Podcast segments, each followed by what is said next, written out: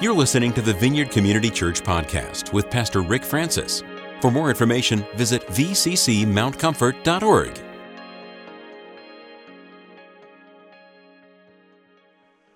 So I kneel humbly in awe before the Father of our Lord Jesus, the Messiah, the perfect Father of every father and child in heaven and on earth. And I pray that He would unveil within you the unlimited riches of His glory and favor until supernatural strength floods your innermost being with His divine might and explosive power. Then, by constantly using your faith, the life of Christ will be released deep inside you, and the resting place of his love will become the very source and root of your life. Then you will be empowered to discover what every Holy One experiences the great magnitude of the astonishing love of Christ in all its dimensions. How deeply intimate and far reaching is his love how enduring and inclusive it is. Endless love beyond measurement that transcends our understanding. This extravagant love pours into you until you are filled to overflowing with the thankfulness of God. Never doubt God's mighty power to work in you and accomplish all this. He will achieve infinitely more than your greatest request, your most unbelievable dream and exceed your wildest imagination. He will outdo them all, for his miraculous power constantly energizes you. Now we offer up to God all the glorious praise that rises from every church in every generation through Jesus Christ. And all that will yet be manifest through time and eternity. Amen. So we just ask, Holy Spirit, that you would come and that you would breathe on this prayer that Paul prayed for the church at Ephesus, that it would have fresh meaning for us, the church at Mount Comfort, and the church throughout the earth. We pray that you would come and give us ears to hear and eyes to see and hearts to receive, for we ask it in Jesus' name. Amen. When will you be empowered? Last week we looked at Jesus' uh, parting instructions to the disciples as he was getting ready to ascend uh, from the earth to heaven. And uh, the Acts 1 8 verse, but you will receive power when the Holy Spirit comes upon you. Such an incredible, wonderful verse. And we looked at the Spirit and we invited the Holy Spirit to fall fresh upon us. And this morning, as I was looking at this prayer in Ephesians, I was, I was caught with the word then. And it, and it comes in verse 17 and, and again, uh, and it, it, it's there in verse 18 and 17. And it points to the time of verses 14 and 15 and 16. So I want to look at that. When someone kneels and prays to the Father for you, then you will be empowered. Hmm. Who has prayed for you? Boy, we probably have godly parents, grandparents who prayed for us. But some of us are first generation Christians, and you may have not had anybody in the family pray for you. But if you're in our church, you probably had Linda Robertson pray for you, and Patty Coleman prayed for you if you've been here for any length of time. There are people who pray for us. And here it's interesting that as Paul is talking about his prayer for the church at Ephesus, he does so with a keen interest of how he comes before the Father, the perfect Father. He says, So I humbly kneel in awe before the Father of our Lord Jesus, the Messiah, the perfect Father of every father and child in heaven and on earth. Jesus came and he revealed to us that God is Father. And as Paul is writing in this prayer, he's, he's saying he's not just Father of us, his creation here on earth, but he is the Father of all the creation, both in heaven and on earth. And the thing that uh, kind of really rocked me was the concept of praying for other people but doing so from a posture of kneeling in awe of the Father. When we come before the Lord praying for other people to be filled and empowered, and we do that because we are in awe of the Father, it has a powerful, powerful effect. And this, as he's on his knees in awe before the Father, this is what he prays I pray that God would unveil within you. There needs to be something that already resides in you that the veil be lifted so that you can see what it means to be created in the image of God. And as the veil is lifted, this is what he says you will discover. First, the unlimited riches of his glory and favor. You get a revelation of his glory and his favor when that veil gets lifted off of you because someone's interceding for you in awe before the Father, and that veil is removed, and you see the unlimited riches of His glory. You'll never have to worry, anxiety will be dismissed because you will understand how infinitely the riches of God actually are and His favor. I always talk about His glory. His glory is His presence. Wherever God's presence is, there you will see the manifestation of His splendor, of His majesty, of His power, of His might. You will see Him because He is present in His glory. And then favor. Man, I love, I love the favor of the Lord. There's a big difference when I'm aware that I'm walking in favor and when I'm not aware when I'm walking in favor. I get anxious when I'm not aware of the favor of the Lord upon my life. But when I'm aware that His favor rests upon me, there's almost an invincibility. And for those Super Mario players, you just hit the power pill and you're just rush, crashing through walls and everything because there's a sense of invincibility when you know that the favor of the Lord rests upon you. His glory, His presence is with you. There's nothing, there's nothing that you would be intimidated by. And he says that the unlimited riches and his glory and favor rest upon you until supernatural strength floods your innermost being with his divine might and explosive power. Now, I just heard, I just heard Marcus. Dynamite. Dynamite. Yeah, explosive power. This is what His glory and His favor is supposed to do. It's supposed to, to reside in us and strengthen us. The joy of the Lord is our strength. And as we delight ourselves in His presence and in His glory, receiving His favor, we find that supernatural strength floods from our innermost being. And so now He's given us kind of a general, a general understanding of, of what this prayer by someone who is kneeling in the awe of the Father. What is that prayer? It's for favor, it's for glory, it's for the riches that are unlimited to be released so that we'll have strength and divine power will explode in us. That's what he's praying. And then the, uh, the, the focus of the prayer shifts a little bit to what, what's our part? Our part is constantly using our faith. Oh boy, there he goes. Going to put it all on us. Well, if you had more faith, you'd have power. No, that's, that's not what Paul's saying here at all. What he's saying here is constantly using your faith. It doesn't say how much faith. It's not about the amount, it's about what you do with the measure of faith that has been given to you. Are you using it? If you begin to use it constantly, it develops. It's like working out, it's exercising your faith. So many times the enemy gets us crossways because we think we don't have enough faith to pray for that.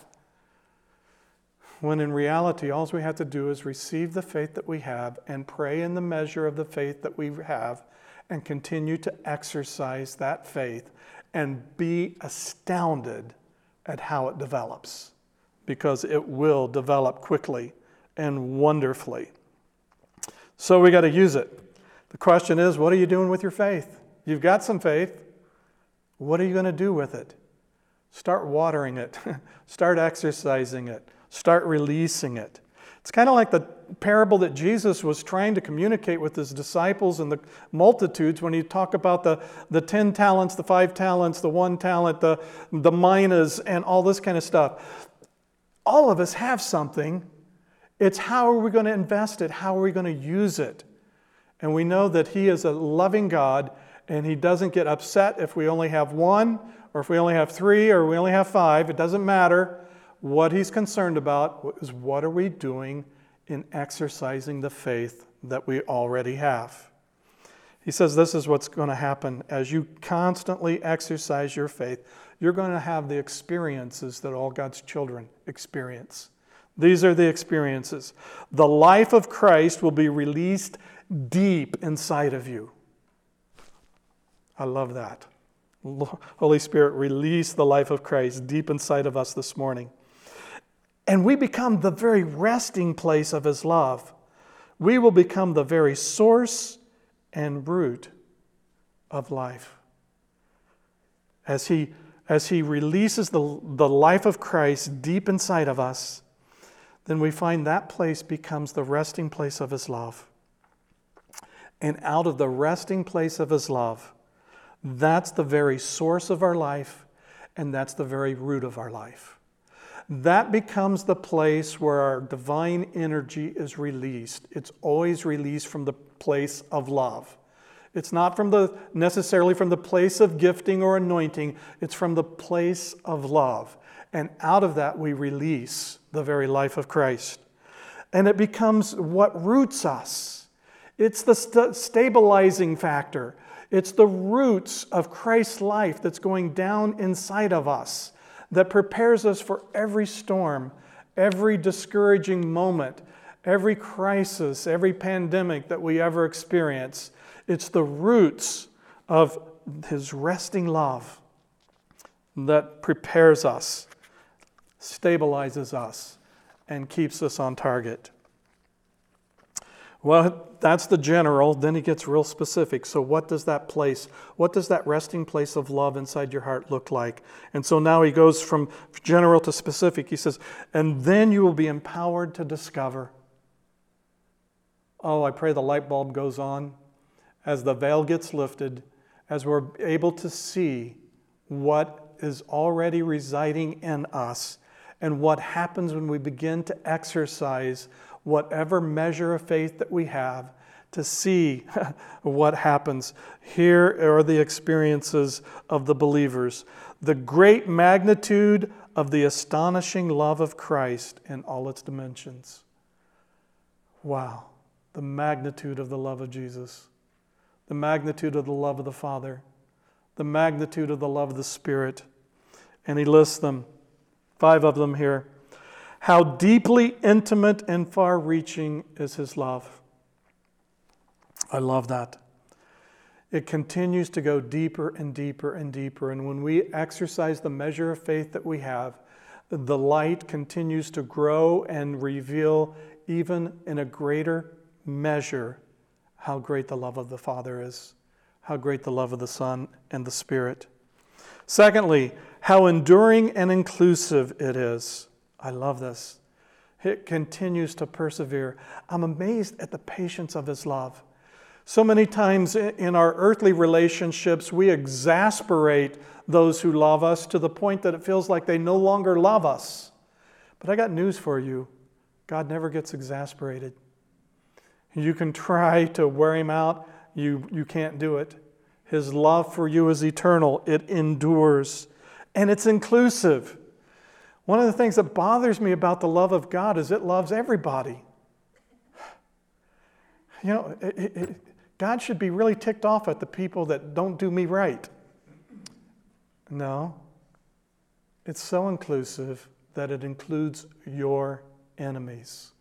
And Jesus on the Sermon on the Mount in chapter 5 of Matthew says, You've heard it said to love your neighbor and hate your enemy, but I say, love your enemies. What is Jesus talking about? He's speaking of the Father's love. The Father's love is so great, it is so inclusive, it includes your enemies forever. Forever. Thirdly, he tells us that this is incredible, the magnitude and astonishing love of Christ it's an endless love beyond measurement. I don't know about you, but most, most of us in the church, we try to measure everything. We try to measure everything. In the vineyard, we've got measuring scales on how you come to Christ and measuring scales on church growth and measuring scales about so many different things from the smallest thing to the largest thing, from the temporal to the eternal. You, you think about trying to measure time in milliseconds to measuring time in light years, how far light travels in a year. That'll just blow your mind. His love is endless, and you take all the ways in which we try to measure anything, His love is absolutely unmeasurable. You'll never, never be able to record how much is the love of God. Fourthly, he says that it transcends our understanding. Mm. Transcends our understanding. What's the deepest longing of your heart? To be loved, to be understood. His love will blow your mind when the veil is lifted and you begin to exercise the measure of faith that you have. You'll get a revelation that His love is so vast that it transcends anything that we humanly can conceptualize. We, we try to get a, a grasp on it, and a lot of analogies a lot of metaphors are really useful in helping us go from point A to point B. But wherever you are in your understanding of the love of God, there's always much, much more that you're completely unaware of. His love extends beyond our, it transcends our understanding. And lastly, the extravagant love pours into you until you are filled to overflowing with the fullness of God. I love it. His love is poured into you. This infinite love is just poured and keeps on pouring and pouring and pouring. One of the ways I've tried to, to express this in the past was when I took a little container, a, a bowl, and I took a can of whipped cream that ran out way too soon, but extravagantly just pouring uh, the whipped cream into this bowl, and it was overflowing and it's like, wow, his love continues to overflow. So much so that the critical eye will look at it and say, he's being wasteful with his love.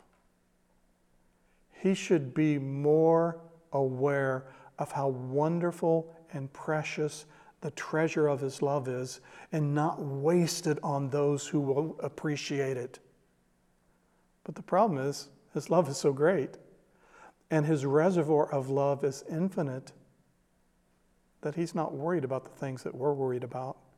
He's not worried about whether they deserve it or don't deserve it. He just lavishes His love. I love Him for that. He is so amazing. So he kind of ends with, a, with, with an appeal of love and power. Love and power. And I just, when I hear love and power connected together like that, I always have to say, more. More love, more power. Let the love increase and the power increase. And it seems to be a reality within us. Even though we have access to infinite amount of love, we only tend to appropriate what we think we'll use. And as a result, our power is very restricted and limited. He says in verse 20, never doubt God's mighty power to work in you and accomplish all this. Never doubt it. This is a command. Don't doubt His power. Don't, um, don't doubt His ability to accomplish all of this in you. But yet, the enemy is always attacking us and pointing to us our flaws our limitations, a sense of our deservedness that will cause us to restrict and to uh, cause our ability to appropriate His love to only be a little instead of the infinite that He has for us. He will achieve infinitely more than. it's a holy eruption of his love, and that is dynamite. Infinitely more than one, your greatest request. Ask whatever you wish. If you were my parents, you'd be careful about asking me to ask for whatever I wish, because I would really ask some stuff. You know, I can always ask for the big ticket item. But here, God's mighty power says he can infinitely do more than what we could ever request. Our greatest requests. Secondly, he, more than your most unbelievable dream. Hmm. What are you dreaming today? What was in your heart? A dream that you had maybe as a child, an adolescent, early adulthood, a dream that the Lord gave you, but you just thought it was your own dream. Do you still have dreams? Are you dreaming? Some of us are old enough that we fit in the category of dreaming dreams now, and the young men can have visions, but us old guys, we're dreaming dreams. But here, dream is not just what happens in your sleep, this is what's in your heart. What is it that the Lord has placed in your heart? What is it that He's called you to? I pray today that you would be restored in all the dreams that the Lord has planted into your heart. Many of you may have multiple dreams in your heart. And because one didn't happen, you think the rest of them won't happen. Now, Lord, I say, release the fullness of your love that will ignite and restore the dreams of your children. Because it's your love in our innermost being, it's your love in our heart where dreams are created. Thirdly, he says that it will exceed your wildest imagination. Boy, how imaginative can you get? You, know of my experience several months ago where uh, it's like I looked into the eyes of Jesus and his eyes did something inside my, my imagination. He sanctified my imagination. Uh, instead of using my wildest imagination for things of the flesh, my imagination went into the pure things of the Spirit. He will exceed your wildest imagination, a sanctified imagination. And I want to take just a moment to say some of you live in fantasy. And the enemy has gotten a lot of mileage out of the fantasies that we've lived in. I want to encourage you to look at your fantasies, even the ones that have uh, behaviors that you do not desire to have. Look at what is the imagination, the fantasy behind that. I think you'll find that if you can get before the Lord and open up to what it is that's going on inside of you that is imagining things that maybe you're not even wanting, behaviors you're not even wanting to have, as you look at that and you allow the Holy Spirit to show you what is the God given imagination. The enemy never can create anything. He constantly perverts and destroys and twists. So, whatever you're doing, whatever you have, even in your addictions, whether it's for alcohol, whether you're stuck in pornography, whatever's going on, that imagination, that place in your heart is a God place. And you need to invite the Holy Spirit into that to bring revelation to what is the wild imagination that God originally intended for that to be and use the enemy's perversion to show you the process how to come into healing and wholeness in that area. I'm really excited about this concept, and I, I, believe it's true, and I believe that there is great freedom coming to the body of Christ as we look at those things that we fantasize about, those things that our imagination has been twisted and is, has been used against us, that is actually of the Lord and we need to recover them and restore them rightly. And fourthly, He will outdo them all. whatever you request, whatever you dream, whatever you imagine, He's going to outdo them all. For His miraculous power constantly energizes you. And that's, that's the part that we need to understand about abiding and remaining in Christ, about being with Him even in a, in a worship moment, but not having it be a moment, but having it be a state of being. That we are constantly worshiping in communion with Him, that we are fellowshipping with Him, and that His miraculous power is constantly energizing you. I love that. When that prayer gets to this point, there's only one thing we can do, and that's to praise Him. To praise Him. Now we offer up to God all the glorious praise that rises from every church in every generation through Jesus Christ, and all that will yet be manifest through time and eternity. Wow. And that's my prayer for you.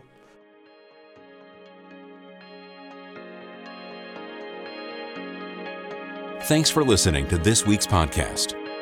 To receive more audio content from the Vineyard, click the subscribe button in iTunes.